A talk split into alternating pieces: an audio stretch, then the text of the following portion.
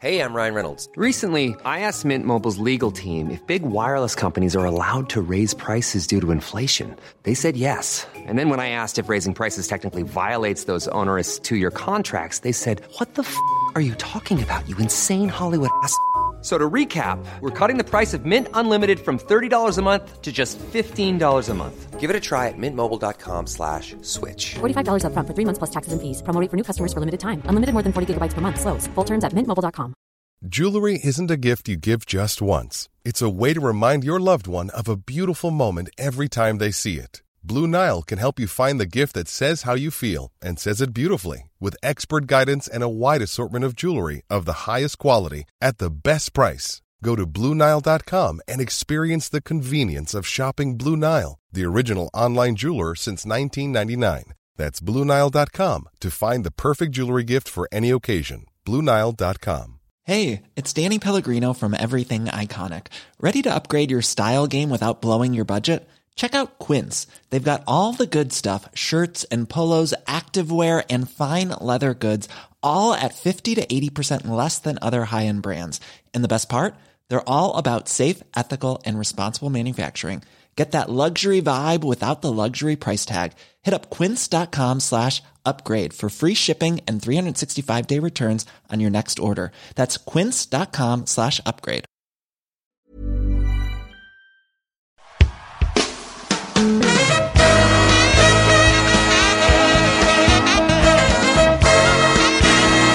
It's the Roundball Rock Podcast, starring Dave Schilling, Steve Stepanovich, Dirk Minifield, Joey Devine, Scooter McRae, Granville Waiters, Sean Keane, Greg Kite, Earl Bailey, special guest Katie Heindl, Patreons Lee Fischetti, thank you Lee, Ronald Langford, thank you Ronald, DJ Eli Freshmode, thank you DJ Eli Freshmode, hire him for your weddings and other events.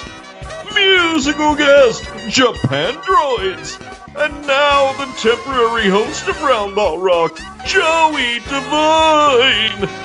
Hi, it's me, Joey Devine, your temporary host of the Roundball Rock podcast. And I'm here, as always, with my co-host, my best friend, Sean Keane. Sean, how are you? Hey, good. I'm good. How you doing? Pretty good, I guess, all things considered. I should mention, this is our first free podcast before the world fell apart. But we covered this on our Patreon a little bit for those of you who don't get our Patreon. I just want to be very clear where we as a podcast stand, right, Sean? That Black Lives Matter, that we should abolish the police. We should defund and abolish them. The system has failed this country, and especially people of color.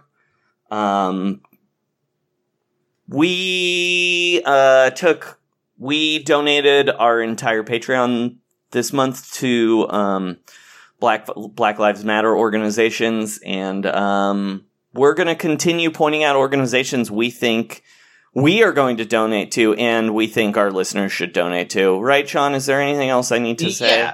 I'm always very bad at not. Right. I'm a Catholic at heart, so sharing my emotions is very difficult. Telling and saying anything that has to do with money, either giving or receiving it, is just like, ew. No, I just specifically wanted to say one place that I'm donating, which is... No, and we want to encourage our listeners this week. We'll have another place next week, but I think we're going to continue this for a while. I mean, there's lots of resources. I wanted to highlight a place. I used to work at a nonprofit that gave attorneys to prisoners with no money for many years, and... this organization, there's an organization called the Ella Baker Center for Human Rights. It is based out of, I think they're in Fruitvale in Oakland, and they do a lot of work about, specifically helping with juvenile incarceration. They've done a lot of lobbying to get California youth authorities. It's called something else. Anyway, juvenile jails getting closed or limiting. They really limited the expansion of the Alameda County Juvenile Center about 15 years ago, but they do a lot of work about, changing, making budgets reflect helping the communities instead of devoting so much money to law enforcement and harassment and incarceration. And also just, they advocate for making prisons and jails less terrible and, and also, less expensive too. That's shouldn't be the priority, but also our terrible prison system is also a financial drain as well as essentially a crime. So Ella Baker Center for Human Rights, ellabakercenter.org. So that's who we're going to be donating to this week. Please join us. We'll share the link in the description of the podcast and on our Twitter. Sorry for not posting an episode the last couple of weeks. I did not feel equipped as a comedy podcast about basketball to talk about this, and that was maybe my failing. But Black Lives Matter, all cops are bastards, defund the police, mayors are cowards. Patreon.com, Round Rock Pod, whatever, at roundrockpod at gmail.com, Twitter at roundrockpod. The Discord is still popping off. Yeah, Discord is always popping off. It's popping off pretty hard, honestly. But we're here to talk. There was, unfortunately, the NBA decided to make news, so we're here to talk about it. Should we talk some news, Sean? Let's talk about the news. All right.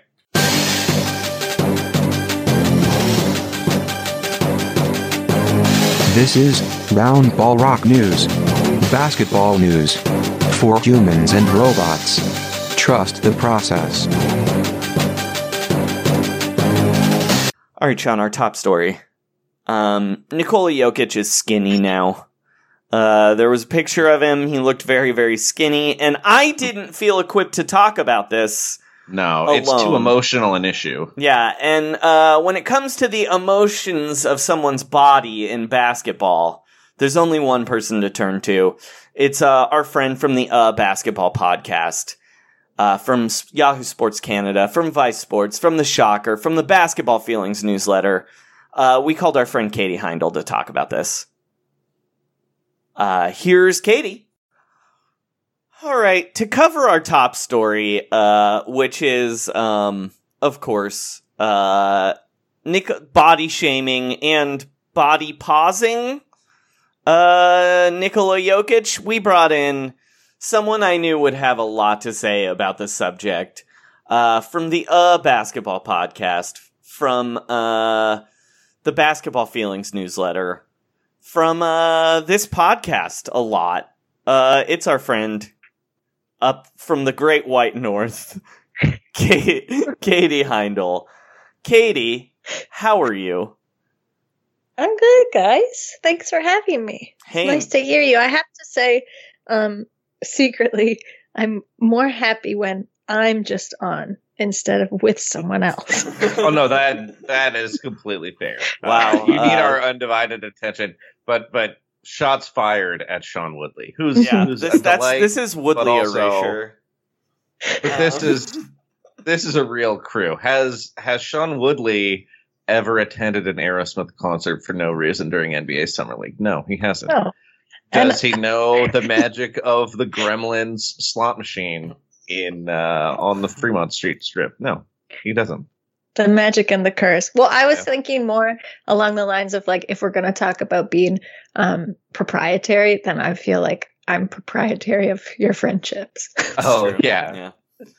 Well, we've also met in person, whereas with Sean, I have, like, kind of a vague idea of what he looks like. but also my mental image is always like I take photos I've seen of Sean and then I try to imagine him drinking an entire pitcher of beer from the pitcher as he did to celebrate the Toronto Raptors World Championship last year. That's now, a good image. Yeah. Enough inside friendship talk. It's time to talk about my large son.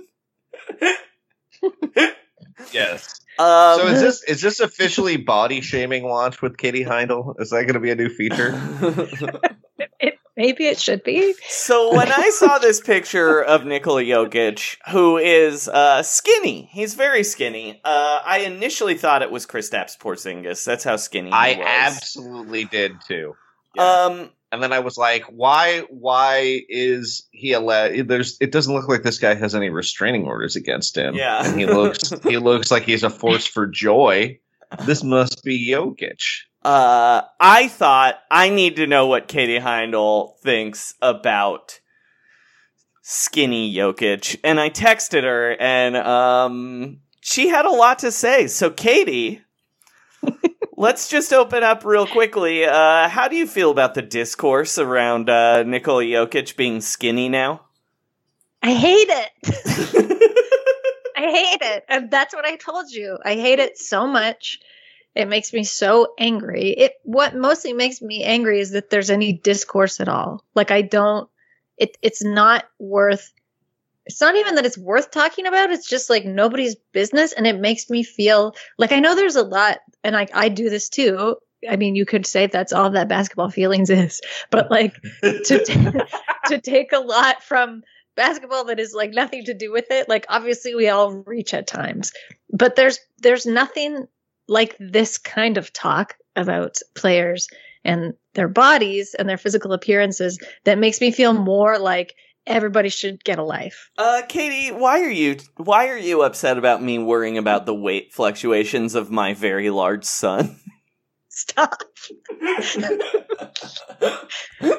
Okay, for listeners, something that Katie said to me yesterday was I fucking hate it when perverts refer to basketball players as their very large son. So now I'm doing it constantly. Yeah. I also hate it. It's weirdly infantilizing and also, I'm going to say weirdly, it makes me sad when people refer to someone they don't know who's probably the same age as them as their quote-unquote son. I was wondering, like, what was the tipping point of people on Twitter and in, like, comment sections saying son? Like, I think, I'm not positive about this, but I believe the first one I can really remember being commonly done was the Cubs' Kyle Schwarber. Back in 2016, Katie, I know this is a baseball player, and you loathe inside him. Baseball, yeah. But Kyle Schwarber is like he looks like he's like a player from the 1930s who hit dingers, if that makes sense. Yes. Like, kind of has that Babe Ruth body a little bit with like real big. So Katie, baseball is like hockey, and that one guy holds a stick. Thanks. Yeah. But it also makes a little bit more sense to me for baseball just because there's so many games and the games are so slow that it makes a little more sense that you have these sort of like unjustified personal narratives and Kyle Schwarber would like run around the outfield in kind of an unfocused way, almost like a kid, if that makes sense. I think this is bubble shit for you, Sean, like you being in a sports bubble. Because the large son thing? Yes. Well, yeah. It doesn't coming it, from baseball? No. Well, people didn't start saying it until like 5 years ago. Right, but this all comes from... I don't think people said it about basketball. But no, this comes from the internet. It's never talk to me or my son again. And it expanded out of that meme. Right, but I'm just saying people didn't start saying it about basketball until like much more recently than they were talking about it. Like it seems like it definitely I just think it definitely came from baseball players just because they like look like oversized children, and basketball players in general just don't. And then, yeah, I just don't get it. It always seems creepy to me. I mean, Joey, like you kind of hit on it. Like the more I've been thinking about it, because it's always bothered me. And I think what has made me more angry this week and like calling people perverts a lot is because just like the rate at which people seem to be talking about Jokic. And it does have to do, I think, with the bubble of sports. And I think like the bubble also like specifically of basketball, because if you said this kind of shit about like any person in the street, or if you just like took a long and hard look, you know, at like someone walking by you, you would be objectifying them blatantly. And then if you said this kind of shit to them, they might like slap you in the face. So it, you know, it's not acceptable, but there's something about this like bubble of sports that makes it feel like, you know, it's passable. Like, man, there's going to be a lot of bubble talk on this show today. It's true. Everything this is bubble fucking bubbles all the time. It's not the magic bubble, but like we don't have to call it a bubble. I guess you could call it I think it's like a vacuum tube, right? Mm-hmm. Yeah. But it's like there's some kind of protection in it, and it's like oh, it's an inside joke. But there's also something to do it too. It's like this using this language of like front office, right? Of like calling players assets is like another thing that is like super fucked up, but it's like whenever you're basically like divorcing a player, like a person from their body, which I think that's what the biggest thing about it that bothers me is, because there's something in that has to do with like permission, like basically who feels like they have the permission to talk about a player in a proprietary way. And like it usually is one type of person that like makes these kinds of comments, and whether they slide to the stupid like my large son, like chummy joking shit, or if it stays just in like, you know, people that get really upset when they see Jokic gain weight because they worry about what it's going to do to his numbers. It's like two sides of the same stupid perverted coin person.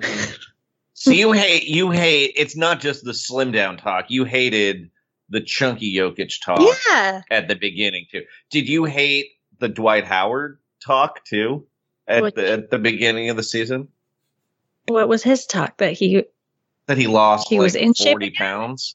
Well, and got really skinny as opposed to being a very muscular man before. I mean, I get it that it's like, you know, basketball is so visual, and like you can't, like if someone drops a ton of weight or like gets super cut, it's hard not to notice if you're watching them play.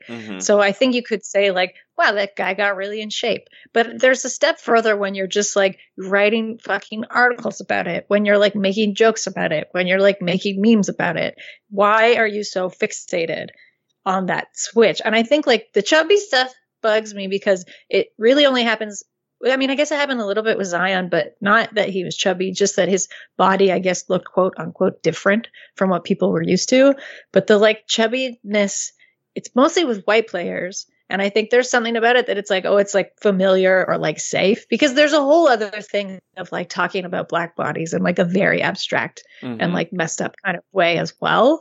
But like the Jokic stuff, like, I don't know if people were like, oh, I like it because he's like fat and he can play basketball. Like, I don't know if people found that inspiring, but like, also he was never like, none of these guys are actually fat. Like, they're still playing. They're like in shape. They're still playing basketball for like 40 minutes, you know, every other night. You know what I mean? Yeah, I mean, I feel like I definitely got into the celebrating large Jokic just because, well, obviously he's like a very unique looking player just in general. You know what I mean? I believe I once described him as looking like a refrigerator.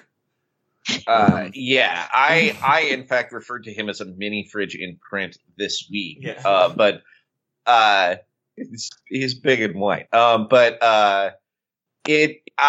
for me it was like I felt like I had a backlash against all the people who were constantly talking about how out of shape he was, when much of that discussion came after a 4-overtime playoff game where he basically played the last, 28 minutes of the game without a rest. I believe he played, 56 minutes in that game, right? I think it's actually even higher. I think it was, 60 minutes. And after the game, people were just like, man, that guy really, if he ever gets in shape, it's like, oh, what? He'll only be able to dominate for, he's only able to dominate for 7.5 quarters of a basketball game right now, maybe his coach could have let him sit down for 30 seconds during a defensive possession. It's just that part is really weird to me. The other thing that's strange about it is you're saying, not everybody basically every basketball player is in general in very good shape, but it's just it's not a weird thing that someone has a little bit of an unconventional body and succeeds in basketball. That happens all the time. Mm-hmm. And it's the same way in baseball. When you look at I'm sorry, I'm using a baseball player analogy again. But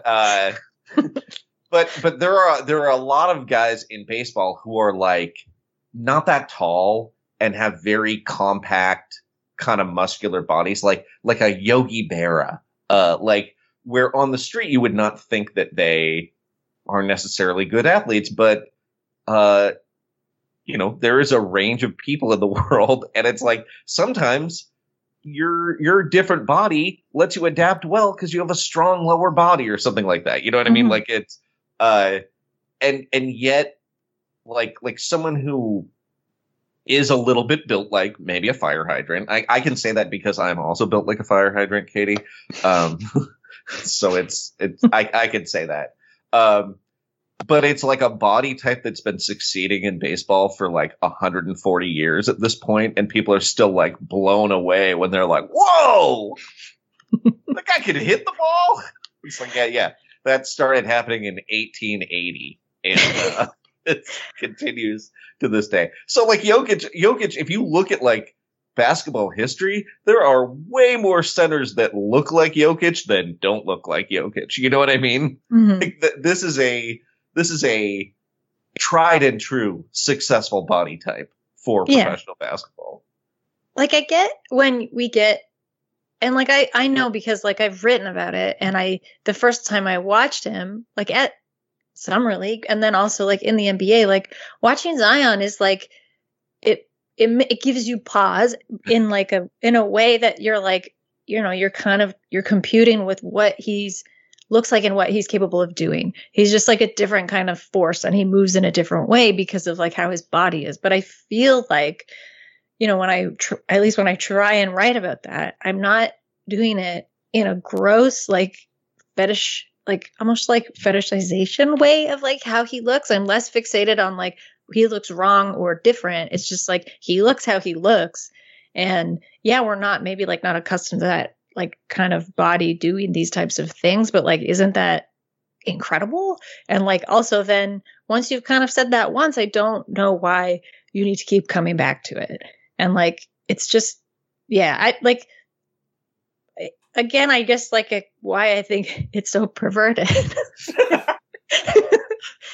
It's just because of the fixational point, and I think again, it's just, it's that it's the vacuum of it. Honestly, I think all the things that really bother me in basketball, and I guess maybe sports at large, is whatever we can do to kind of change our perspective so it's not in the vacuum, I think it's better, because that's where all the problematic stuff comes in. Whether, you're talking about bodies in this very gross way that would be a problem in public, or not talking about criminal charges of players and coaches, because there it's there's kind of a protection in the vacuum. So I think it kind of goes both ways, but it doesn't, it flattens things, uh-huh. And I get it. We're not a lot of, we are, but and other people are, but maybe at large people aren't as adept at talking about sports in a more nuanced way. Cause none of this, I'm not you're going to hurt Jokic's feelings. I don't really think he gives a shit. I think I don't know him at all. And even if he didn't give a shit, it still doesn't make it okay. But with him specifically, I feel He doesn't care what people say about him. No. Yeah. Yeah. Like if anyone if you made fun of one of his racehorses, that might be a problem. Totally. Hang on just a second, guys. I didn't expect this to happen.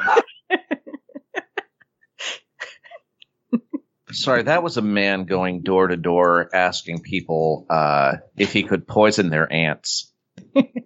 Cool. People gotta work. That and luckily the two dogs here, which combined weigh nearly 18 pounds, defended us very aggressively from that ant poisoner. So sorry about that, guys. That's okay. So go to ahead, be sorry. Clear, Katie, the problem you have is not at all with what Jokic decides to do with his body. We haven't been as clear, I think, as we should be.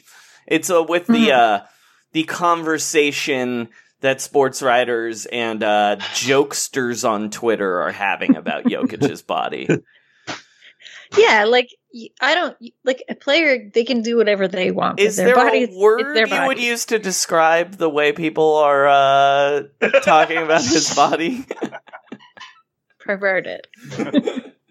Is that what you're looking for? That is exactly what I'm looking for. Well, here's what I'll also say about this body thing, but it also is sort of a general point about the NBA discourse. There's this weird instinct for people to try and, you said flatten, and I think that's the right word, but just normalize like literally every player that's different. Like Zion has to lose weight, so he's more like a regular guy. Like, oh, that guy who's really good at mid-range shooting, well, he needs to start shooting threes. Everybody needs to start shooting threes and play the exact same style. And it's weird, especially if you read about the draft. That's where it's because no one really knows these guys very well. And there's this total instinct, and I'll fall into it too, of just like wanting everybody to be this sort of like platonic ideal of a basketball player, even though watching basketball is way more boring when it's like that. Like the fun guys to watch are like PJ Tucker and like how weird James Harden is. And, you know, another guy who had dramatic weight loss that the internet was celebrating again. But I just hate the idea that like every big man needs to learn how to shoot threes. Like everybody should just be trying to catch and shoot as much as possible. If you're really good at shooting 15 footers, you need to either move forward or back 8 feet. And I really think the body thing is very similar to that. Like it's a very analytics brain thing to just be like, no, everybody needs to have 7% body fat. Like, why wouldn't you definitely be at your best at that weight, no matter what, you know? Yeah, I think, and I have to like clarify, because this was something I kept coming back to, of like there is a line, because like obviously I've like said flattering thing. I've like said flattering things about like Serge Ibaka's cheekbones, or like, you know, someone else's like eyes. Beautiful. Yeah, how do you not say that about Serge Ibaka, the most handsome man in the NBA, if not Canada itself?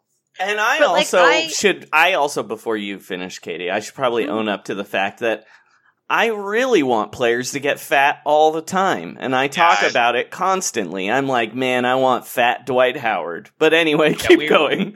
We wanted that for a long time, and he went aggressively in the other direction. I think there's the line is like what when it stops being observational. Not even that it has to be like complimentary. Most of my observations are complimentary about players, but like I think. Yeah, when it shifts from that into basically like objectification, when you're kind of being like, I'm a bigger expert on this guy's body than he is on his own body that he exists in, that is like when, I think you should get a life, and two, I think you're a pervert.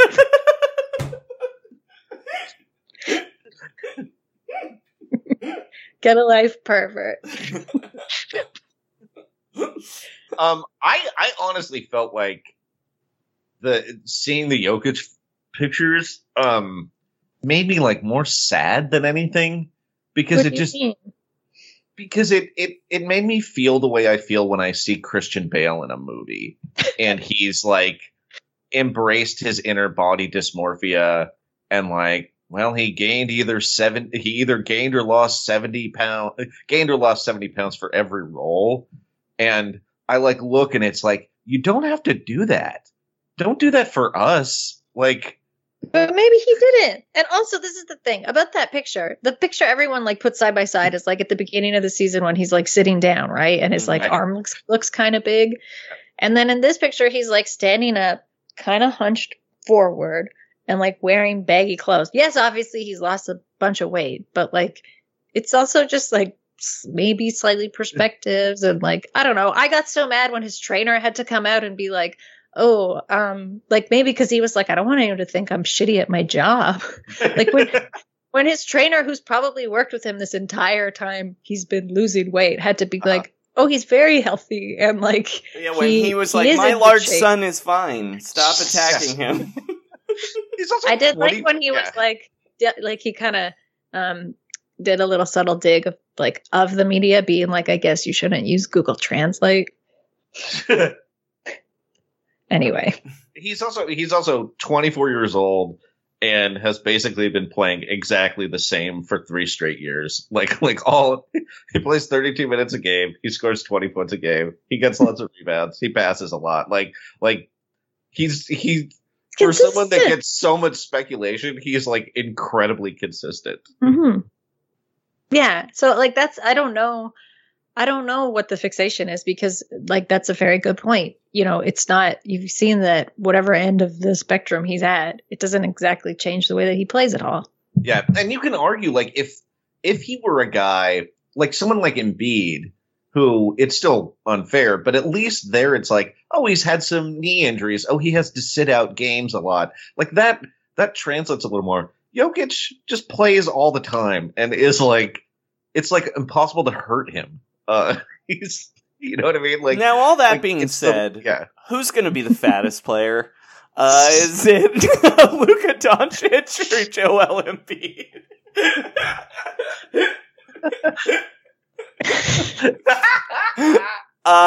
Also, like emotionally, those guys are living through a pandemic just like the rest of us. You know what I mean? If I'm not mad if they didn't go to the gym every day, maybe one day they were like, "Fuck this! I don't want to go to the gym. I feel like shit. We're in a like global pandemic. Shit's falling apart." You know, gym's closed. Yeah, also, yeah. Also, I know how I, in times of stress, will go to my cultural comfort foods, potatoes. And I've done a little bit of light research into Slovenian cuisine for my songwriting efforts. And not like the most farm-to-table vegetable-based national cuisine in Slovenia, I'll just say. A lot of carbs. I don't want this to happen because I would have to just like I would explode. But if everyone came back fat, oh, it would rule. It would be so good. Then all these people would also explode because they wouldn't know like who to fixate on or like how to even talk about it. I mean, I'm not trying to fetishize anyone, but like, how great would it be if LeBron had put on like 40 pounds and just like came out and was just like, you know, I was pretty stressed out. Yeah, and, he was like, it was taco I get free every Blaze day. Pizza. Yeah, I get free Blaze pizza. And you know what? Like, and it just became a national dialogue on self-care. That would be really nice. Yeah, I could give you that one. But then there would be more to it. You wouldn't just be like making stupid memes about it. Yeah, I'd be like, hey, don't make fun of my taco dad ever again, because LeBron's a dad and Jokic is a son in the NBA parlance. And politicians are my grandparents. Yeah. Hillary Clinton's my abuela. And I drink water because Lin-Manuel Miranda tells me to in baby talk on Twitter. It's a weird it's a weird cultural trend to be like, why can't I just be 6 years old again, but functioning as an adult? Meanwhile, am I a total hypocrite though? Sorry, I was just gonna say, am I a total hypocrite though?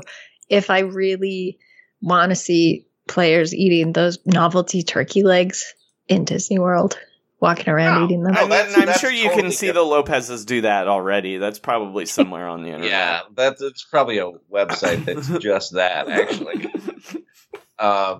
Just Dole Whip in one hand, turkey leg in the other. I was so disappointed to learn that Disney World does not have a Matterhorn. I don't even know what that is.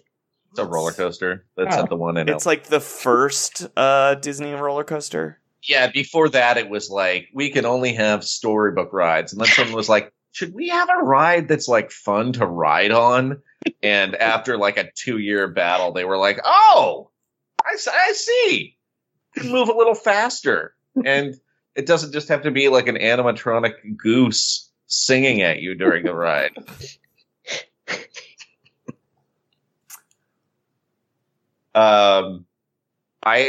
Can we switch gears a little bit? And I just wanted to ask you about Kyle Lowry singing and protesting in Philly. That was pretty tight, right? Yeah, I was so happy. I mean, I don't know. Lowry is also a good example of someone who, like, I've talked warmly about his body. But Lowry also knows people talk about his butt, and he's, like, laughed about it. Mm-hmm. So. Yeah. Anyway, I think when you're, especially if you're kind of a small player like Lowry is, it probably is like a little more of a point of pride. Well, I don't know. Like you're. If you remember right, Earl Boykins, when he was with the Golden State Warriors, he's the second Katie for if you don't know, Earl Boykins was he was 5'6", right, Sean? Or was he 5'5"? Something like that. No, I think he was 5'7". Officially. But yeah, Earl Boykins was this pretty good player, actually. He was only 5'5". You're right. Yeah, he was 5'5". Second shortest player ever. Had to tell the Golden State Warriors to stop playing "It's a Small World" when he came into the game. Oh God! Oh no! See, like that's terrible. Unless he didn't ask them to, because I was going to say you should tell the hot dog story that you told me. Which hot dog story? The Charles Barkley one? Well, I think with Barkley, like it's interesting. Charles Barkley, I was telling Katie, Charles Barkley kind of weaponized this kind of talk in sports to get drafted higher. Uh-huh. Because you know this story, Katie? It's so well, good. I do now, but I want to hear it again. He went to Auburn, which was like a basketball backwater, and no one paid attention. It was the early 80s. And so he had to, like, he and his coach and athletic department essentially devised a way to make him like a traveling circus so scouts would look at him. By giving himself names like the Round Mound of Rebound, the Crisco Kid. There's a video where he says all his names. I'll play this right now. Here's Charles Barkley in 1984 saying all of his nicknames. He is delighted by these nicknames, by the way, as he's saying them. Hello, I'm Charles Barkley of Auburn Tigers. Here are a few of my nicknames. The Bread Truck, the Love Boat, Food World, the Crisco Kid, which is my second favorite, the Wide Loathsome League, Town of Fun, the Good Time Blimp. My favorite is the Round Mound of Rebound. But he also used to do stuff like eat hot dogs on the bench. So it would create this kind of like folkloric tale of this fat man who was good at basketball that you had to go see. And it all... Even though he was... Yeah. Go ahead, Sean. No, but just at the same time, he's also like maybe the strongest player in the league. Yeah. Yeah. But then, and it all culminates, my favorite part about the tryouts at the 84 Olympics. My favorite Barkley story. So, Charles Barkley goes in, there's a week's worth of tryouts. Bobby Knight is the coach, and Bobby Knight basically starts out by fat-shaming Charles and creates a target weight that Charles Barkley has to be at if he's going to make the Olympic team. And so Charles is like, fuck Bobby Knight. I don't want to play for him. But the NBA scouts and the and sponsors are there for the first 3 days of camp. So he has to go. And he plays... Yeah, it's before the cut down. Yeah, and he plays really fucking hard. He's the best player in camp for those first 3 days. But also... He knows Bobby Knight's going to weigh him, and he doesn't want to play for Bobby Knight. So every night, there would be a pizza waiting in their dorm rooms for them to eat. And instead of showering after practice, he would run out of practice to the dorm room and eat the entire large pizza. And Steve Alford, who was his roommate, who's a bad person. We don't like also Steve Bobby Alford. Bobby Knight favorite. So. Yeah, Bobby Knight favorite did not eat dinner that entire week because Charles Barkley ate the entire pizza. And he ended up gaining weight in camp, but also played so well those first 3 days, actually went into the draft with more sponsorships than anyone else.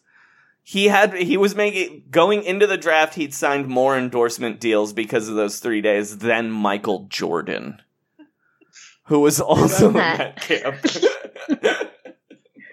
I love that so much. It's just like, yeah, like he just turned it around on everybody. So good. Anyway, be careful. The moral of the story is be careful when talking about your very large son's bodies. Also, maybe consider beefy nephew. You know. Katie, maybe people don't have to be your fake family members too. Yeah, maybe call your regular family. So this has been Body Shaming Watch with Katie Heindl. Katie, is there anything else you want to talk about right now? Do you want to talk about the bubble? Do you want to talk about Kyrie Irving leading a player revolt currently? Apparently, because he wants less of a bubble. I think that's what they're arguing. Someone was like a league executive was like, so out of one of those stories, they were like, it's not a bubble, it's more of a mesh hat. Which is really messed up and like proves the point how this entire time it's not that there's a no airtight plan. There's like no plan. It keeps changing. Not at all. And yeah, I think like all these guys, like, I mean, the thing with Kyrie is I'm sure he like is now doubling down on maybe what he said before. I mean, maybe they also didn't even ask him, but if like all those superstars agreed, this was my thing. When they said they were like, okay, there's going to be an opportunity for players to opt out. I don't think they would have announced that without having side conversations earlier with like superstar players, like either them directly or their representation, and had the confirmation that like they were in, because it wouldn't have been worthwhile to push this hard to continue if you knew, like, you know, LeBron's not going to play, Kawhi's not going to play, LeBron like, is going to play.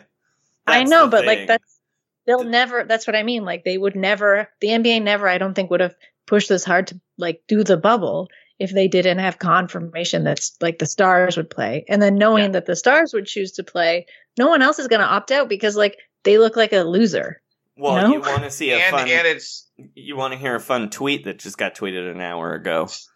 So it's funny that it appears to be Kyrie versus LeBron again now. Mm-hmm. That's what's going on here.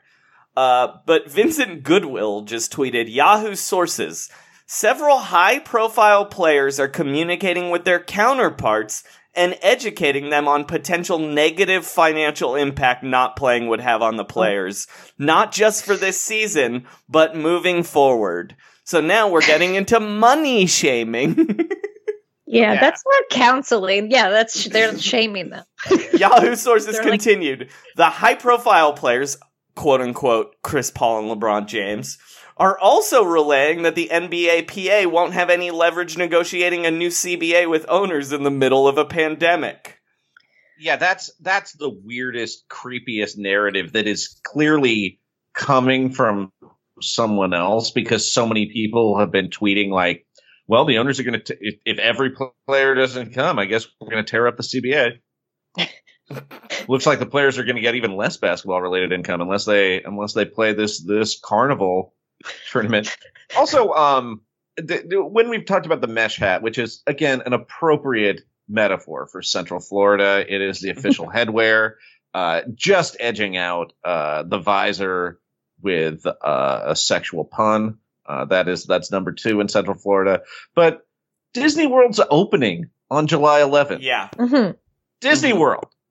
Mm-hmm. A lot of visitors at the exact same place. I never even considered that initially, because I guess in my brain it's so far away from how this would ever make sense. Right. And I just didn't think it was an option. And then someone told me that last week. They're like, well, the park's probably going to open. And I couldn't even reconcile it with the bubble plan.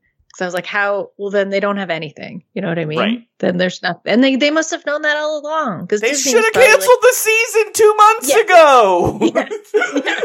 ago.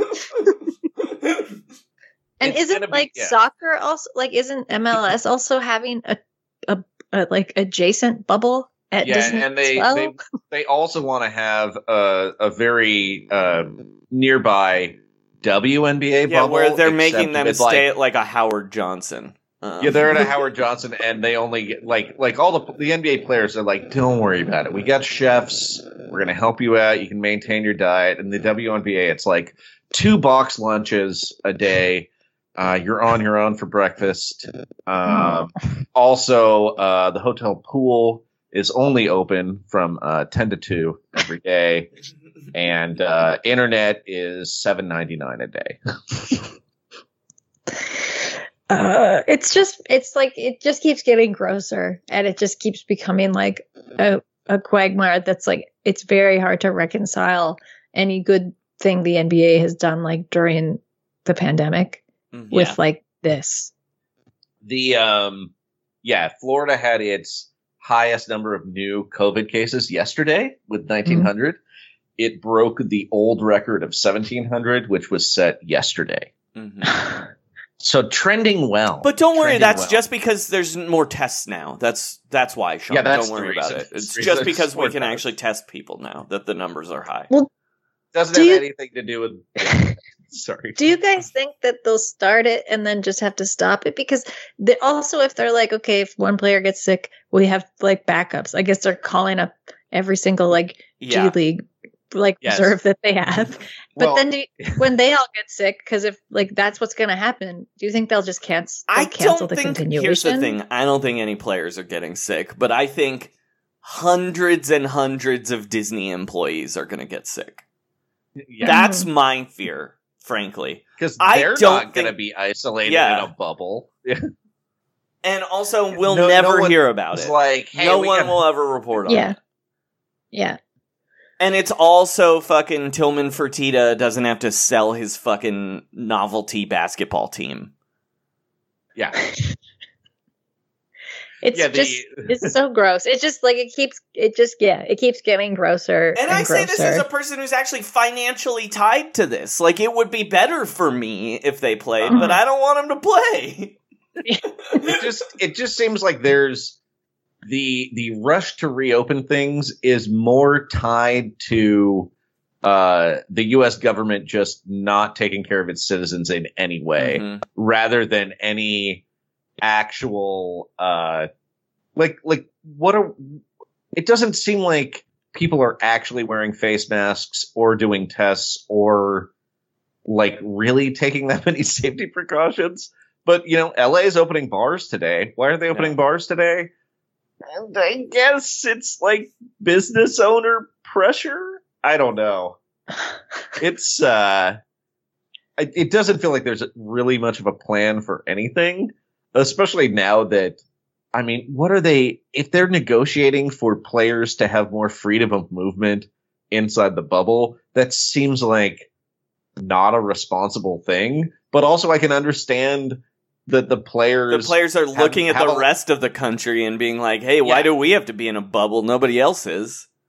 But also just like, you know, that it's this time when the U.S. seems to finally be collectively realizing, you know, that how much exploitation of black people there's been. And then the NBA is like, OK, they're living in an amusement park. We don't have enough on TV.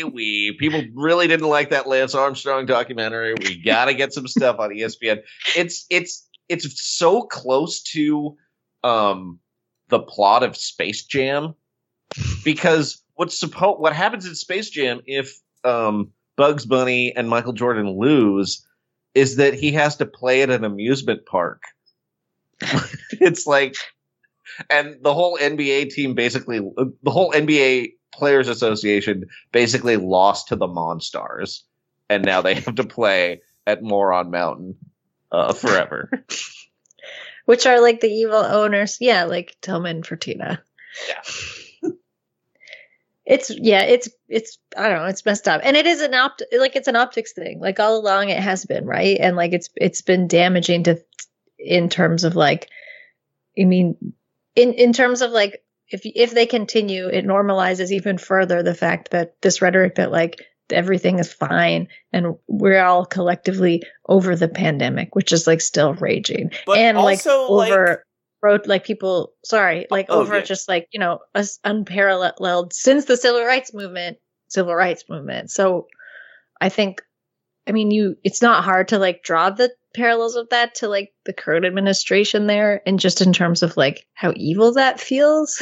Mm-hmm. But this would be happening under fucking Obama, dude. This is all just like part of people's just like rage into wanting forcing the country to reopen again has to do with like American culture, like your freedom is tied to like quote unquote freedom in American society is tied to making and spending money. Yeah. That's what freedom is to you. Like, it's why people think their freedom of speech is being violated when Twitter's like, hey, you can't tweet that.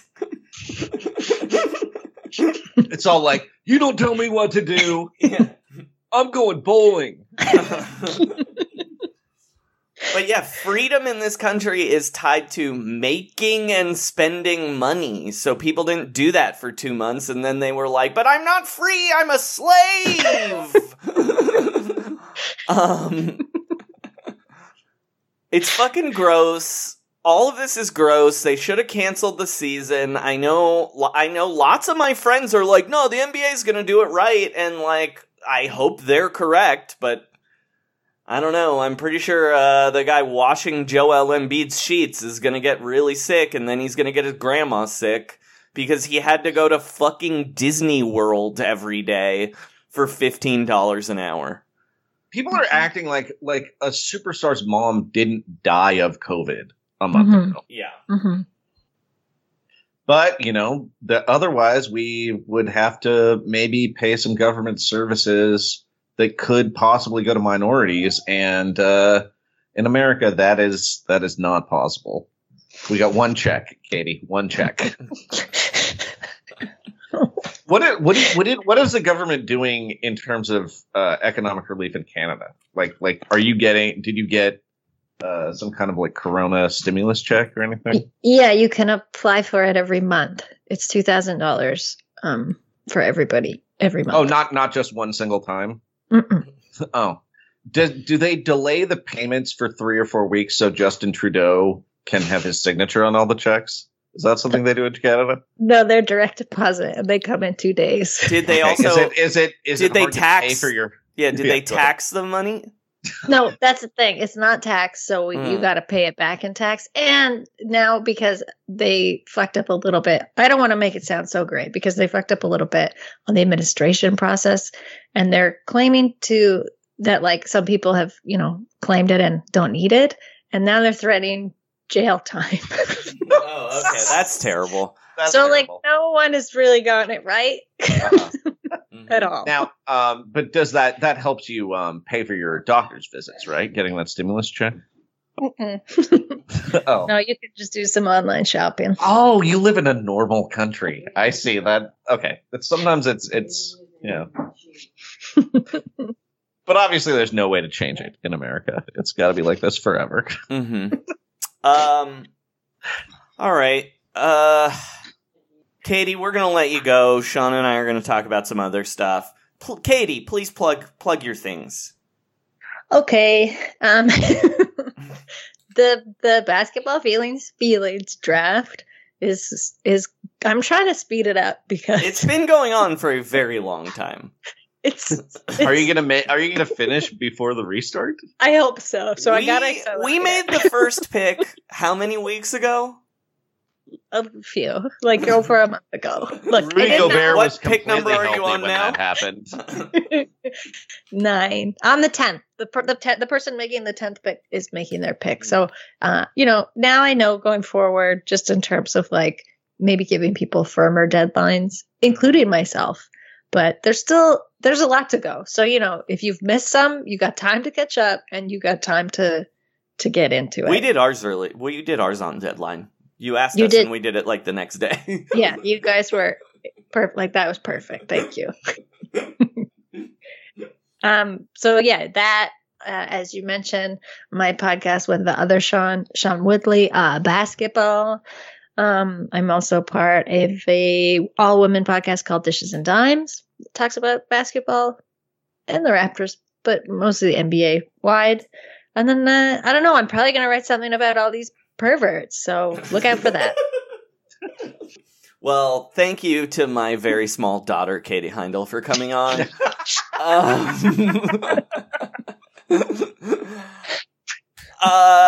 Thanks, Katie.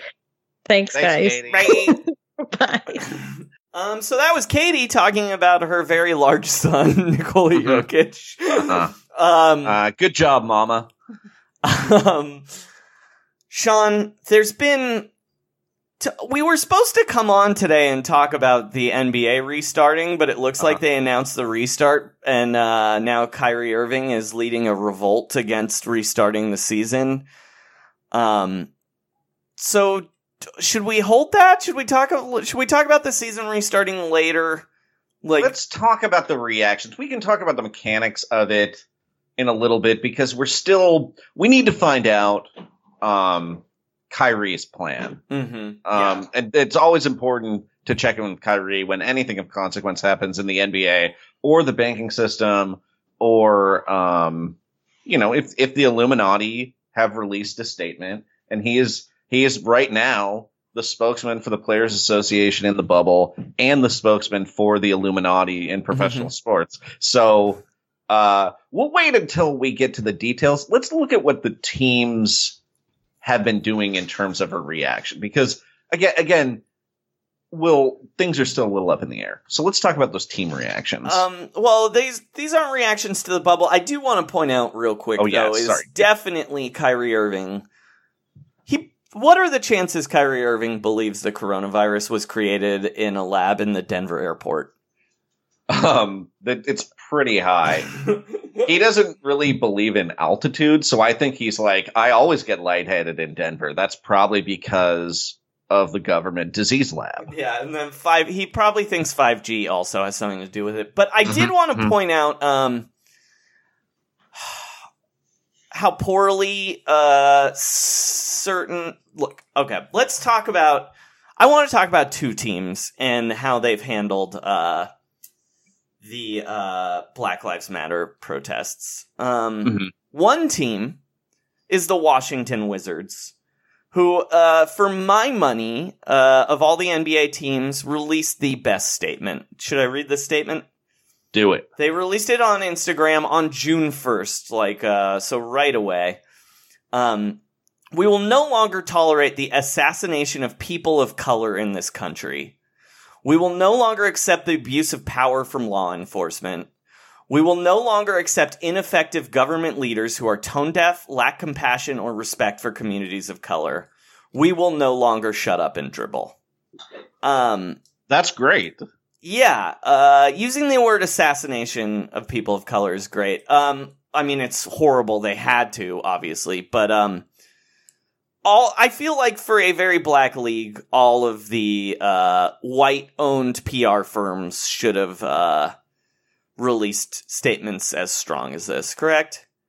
Yes, absolutely. Yeah. I mean, yeah, you like especially teams that have had players actively harassed by the police. Mm-hmm. You know what I mean? Like how do the Atlanta Hawks not have an incredibly strong statement about this when the NYPD literally broke the leg of one of their players? Sterling Brown got tased last year for parking in a handicap spot.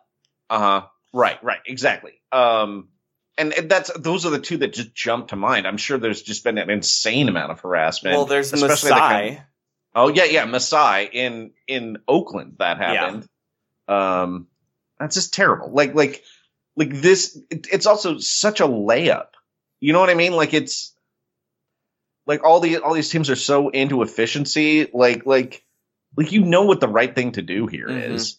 And that is fire Ryan Russillo. Ryan Russillo. Get him out of there. He can join the Malibu Police Department. Uh-huh. Like his lifelong dream has been. And, you know, then he has easier access to steroids, which it's a win-win mm-hmm. for all those guys. I also would like to see, frankly, NBA reporters make stronger statements about it. Instead of, you know... If you want access, your entire lives are drooling over access to talking to black players. Maybe mention that you care about black people. Mm-hmm. But I will say shouts to Zach Lowe, who's been who's been the best one on it. I mean, Zach Lowe rules, man. Well, of the white writers, I should point out, has been the best. Yeah. Okay, so, you know, good job, Wizards. Joey, do you think that was purely motivated by Ted Leonsis and his responsibility to his players? No, I do not. So Ted Leonsis has been trying to reunite Fugazi for 2 years now at a Wizards game, I believe. Yeah. And this is a Fugazi. This is a please let me stay at Discord house and play my giant arena Fugazi. Ass statement. So, you know, I don't think it's going to work, but keep trying, bud. Yeah. I mean, I hope Ian McKay sees that, you know. Hopefully Ian Mckay sees it. Hopefully Guy Pizzicato sees it. How did I pronounce both his names wrong? Because you...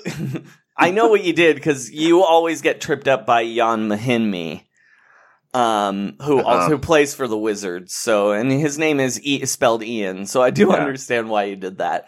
Yes, sorry, Jan Mickey of Fugazi.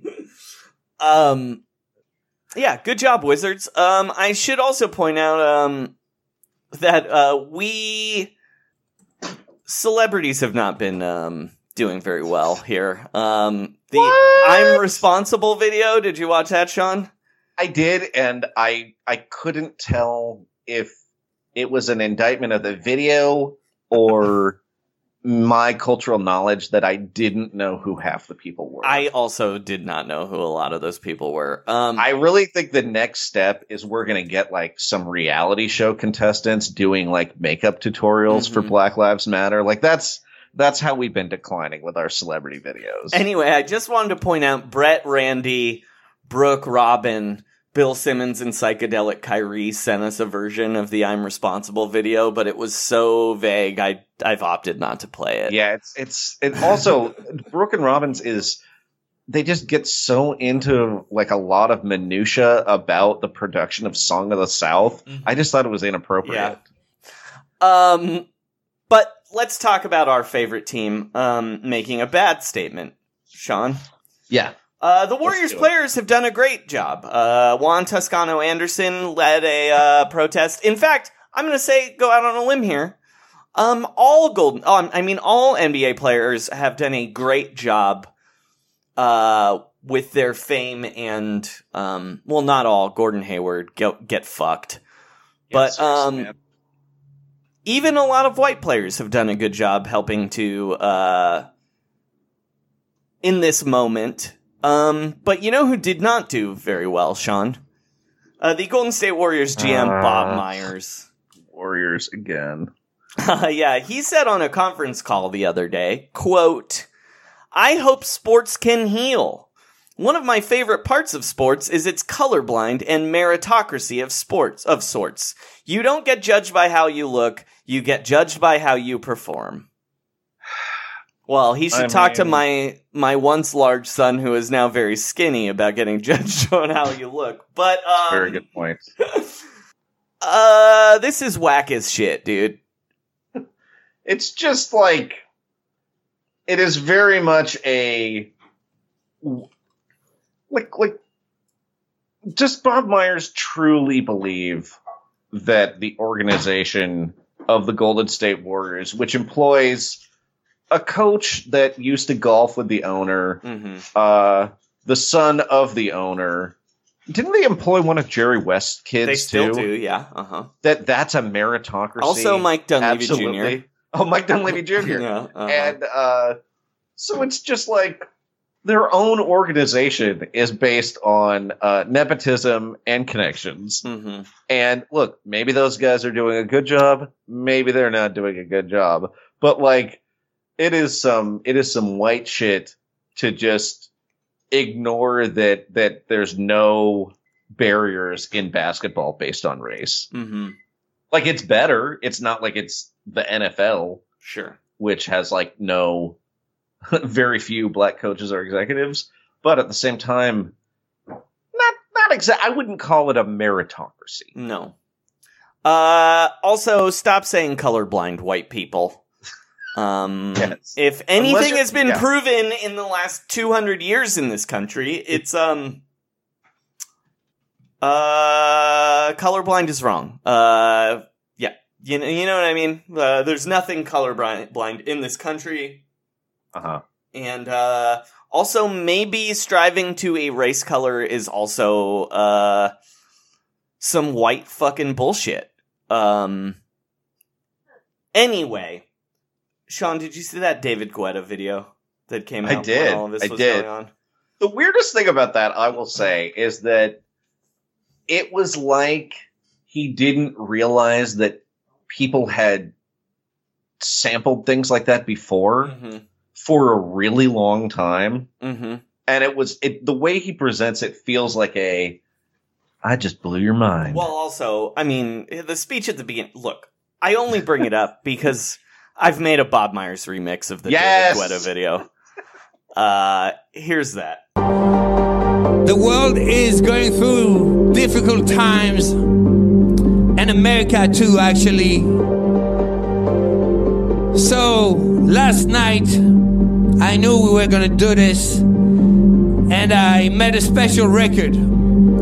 So this record is in honor of George Floyd, and I really hope we can see more unity and more peace when already things are so difficult. So, shout out to his family.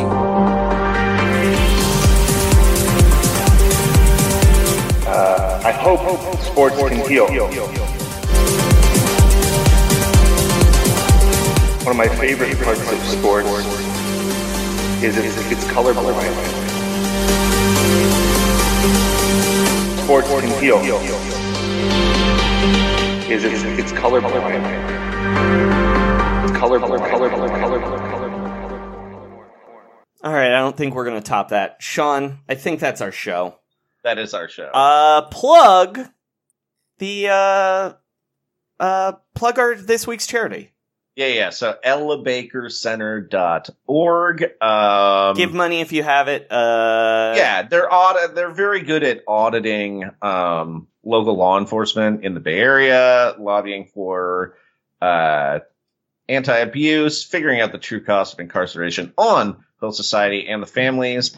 And they have a movement that is called Freedom Cities, which basically just tries to make entire towns and communities safe for immigrants, black people, Muslims, workers, all oppressed communities, and essentially just letting people live without the fear of, economic and physical violence.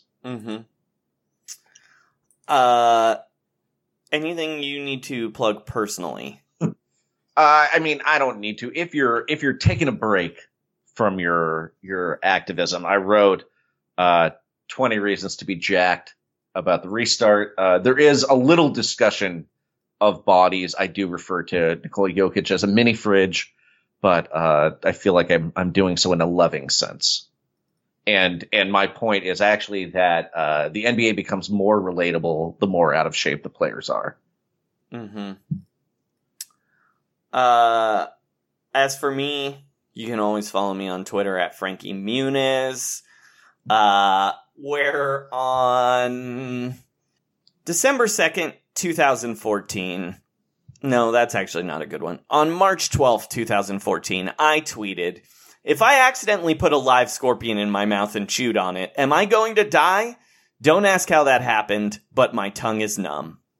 I think maybe he's going to die, just whether he does that or not. Trust the process. Trust the process. And defund the police. Defund the police. Especially if you're my very large son. When Boogie got hurt early in the playoffs, Draymond Green needs a day off. When Andre Iguodala strained his calf, trailed by 15 in the first half, Clay is tired, watch for Myers, left Steph open for three, they're only sweeping. Everybody thought the Dubs were loaded, but then Katie's calf exploded. All the bench rotations went to hell. Had to lean on Jordan Bell. What the hell? Damian Jones got a star, a curb-brain fire, but after all, they're only sweeping.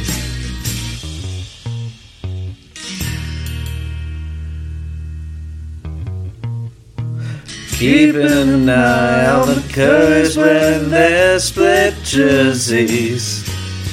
They're rooting for Steph, but the coaching staff gets rolling sevens. They even played Jacob Evans.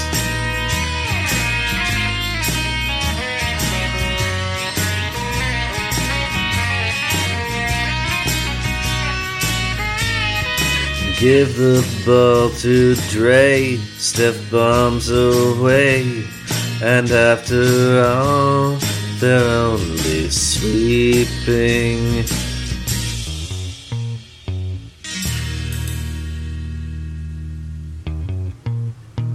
Keep an eye on the Portland small market energy, blaming the refs.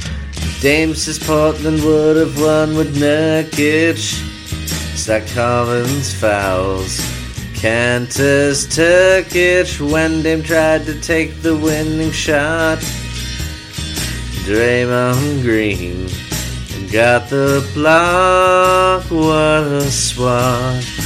Quinn Cook's puny, can't stop Looney. Bogut got a jam. They're only sweeping.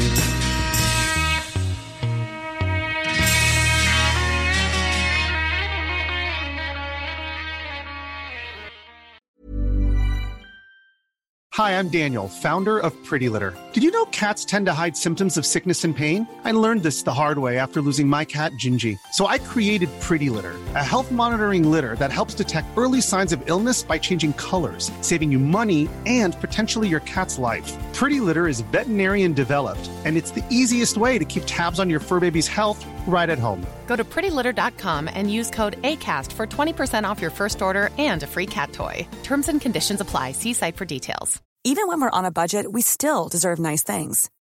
Quince is a place to scoop up stunning high-end goods for 50 to 80% less than similar brands. They have buttery soft cashmere sweaters starting at $50, luxurious Italian leather bags, and so much more. Plus, Quince only works with factories that use safe, ethical, and responsible manufacturing. Get the high-end goods you'll love without the high price tag with Quince. Go to quince.com/style for free shipping and 365-day returns. Hey, it's Paige DeSorbo from Giggly Squad. High quality fashion without the price tag. Say hello to Quince. I'm snagging high-end essentials like cozy cashmere sweaters, sleek leather jackets, fine jewelry, and so much more. With Quince being 50 to 80% less than similar brands. And they partner with factories that prioritize safe, ethical, and responsible manufacturing. I love that. Luxury quality within reach. Go to quince.com/style to get free shipping and 365-day returns on your next order. Quince.com/style.